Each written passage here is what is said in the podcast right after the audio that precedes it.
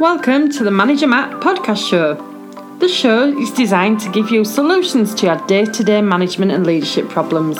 It's hosted by Matthew Haddock, a frontline manager and leader with over 25 years of experience. If you're ready, then let's get on with the show. Hi, and welcome to the Manager Matt podcast show.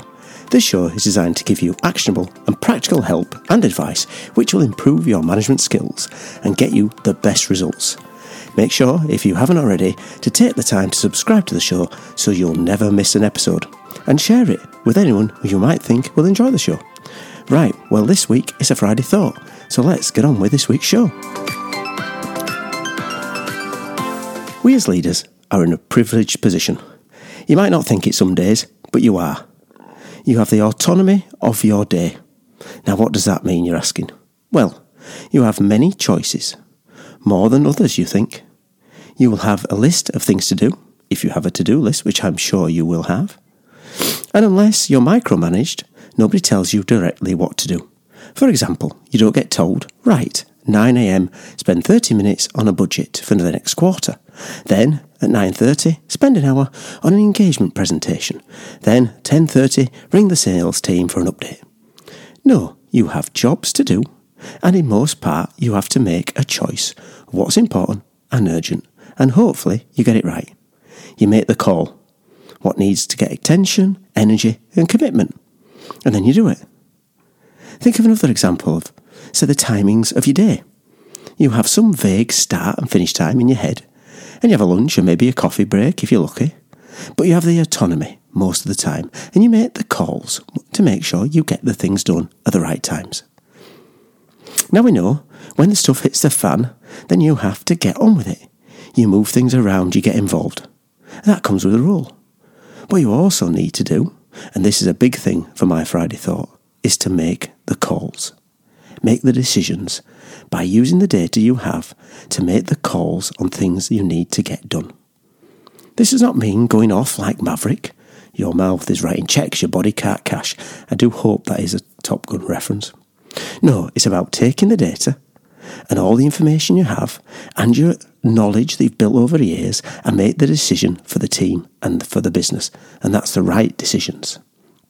Sometimes that means some sort of command and control. It has to be used. You can't wait for a committee meeting and a big vote when you're under the cosh.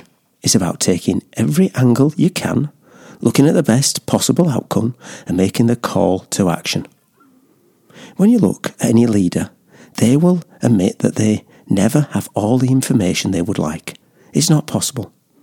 And as Marcus Aurelius said, everything you hear is an opinion, not a fact. Everything we see is a perspective and not the truth. The irritation is that some managers miss this. They get paralysed, incapable of making the hard calls.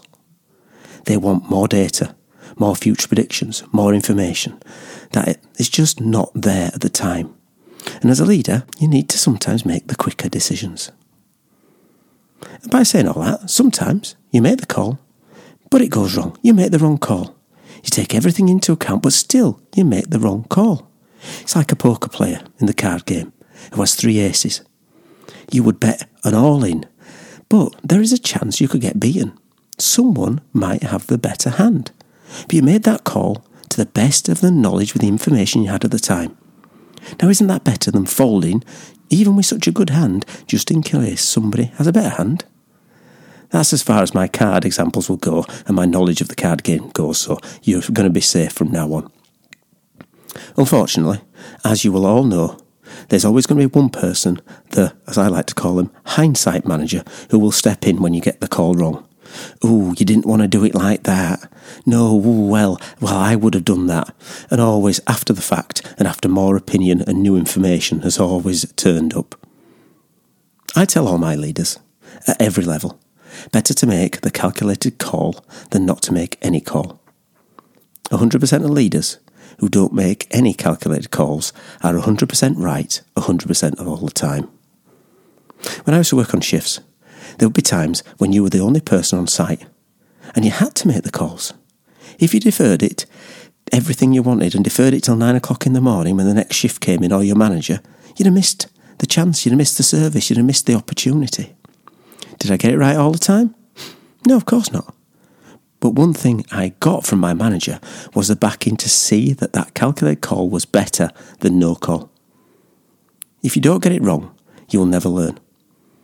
We need to coach our teams and into living in a safe space to make good calls and then back them. If it goes wrong, you take account and you learn together on what you could have done differently. Making small, controlled, calculated errors will help when the big calls come around. No leader should and can delegate their accountability. And not any good leaders should fear a calculated call. Well, that's my Friday thought on making the call.